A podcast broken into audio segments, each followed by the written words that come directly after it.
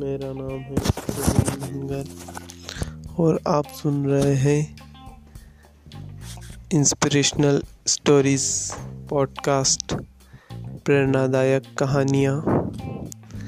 हाँ तो दोस्तों, आज की हमारी कहानी है एक प्रेरणादायक प्रसंग।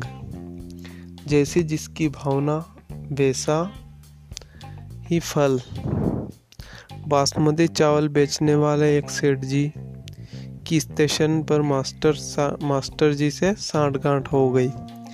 सेठ को आधी कीमत पर बासमती चावल मिलने लगा।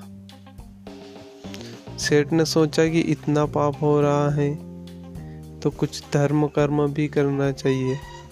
एक दिन उसने बासमती चावल की खीर बन, खीर बनवाई और किसी साधु बाबा को आमंत्रित कर भोजन प्रसाद लेने के लिए प्रार्थना की।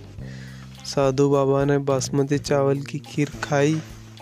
दोपहर का समय था। सेठ ने कहा, महाराज, अभी आप आराम कीजिए। थोड़ी धूप कम हो जाए, फिर पधारिएगा। साधु बाबा ने बात स्वीकार कर ली। सेठ ने सौ सौ रुपये वाली दस लाख जितनी रकम की गड्डियाँ उसी कमरे में चादर से ढककर रख दी। साधु बाबा आराम करने लगे। खीर थोड़ी हजम हुई। साधु बाबा के मन में हुआ कि इतनी सारी गड्डियाँ पड़ी हैं। एक दो उठाकर झोले में रख लूँ तो किसको पता चलेगा? साधु बाबा ने एक गड्डी उठाकर रख ली। शाम हुई तो सेठ को आशीर्वाद देकर चल पड़े। सेठ दूसरे दिन रुपये गिनने बैठा तो एक गड्डी, अर्थात दस हज़ार रुपये कम निकले। सेठ ने सोचा कि महात्मा तो भगवत पुरुष थे। वे क्या लेंगे? नौकरों की धुलाई पिटाई चालू हो गई। ऐसा करते करते दोपहर हो गई। इतने में साधु बाबा आ पहुँचे तथा अपने झोले में से गड्डी निकालकर सेठ को देते हुए बोले, नौकरों को मत पीटना गड्डी में ले गया था। सेठ ने कहा, महाराज आप क्यों ले, लेंगे? जब यहाँ नौकरों से पूछताछ शुरू हुई, तब कोई भय के मारे आपको दे?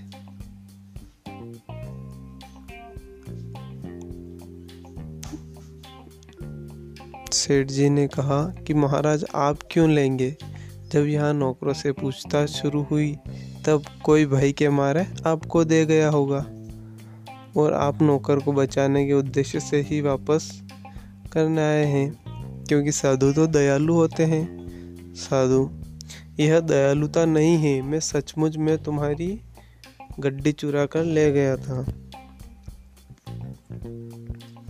साधु ने कहा, सेठ, तुम सच बताओ कि तुम कल खीर किसको और किस लिए बनाई थी?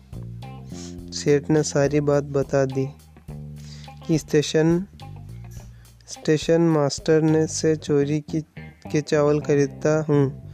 उसी चावल की खीर थी साधु बाबा। चोरी के चावल की थी इसलिए उसने मेरे मन में भी चोरी का भाव उत्पन्न कर दिया। सुबह जब पेट खाली हुआ, तेरी खीर का सफाया हो गया, तब मेरी बुद्धि शुद्ध हुई कि हे राम, यह क्या हो गया? मेरे कारण बेचारे नौकरों पर न जाने क्या क्या बीत रही होगी, इसलिए तेरे पैसे लौटाने आ गया।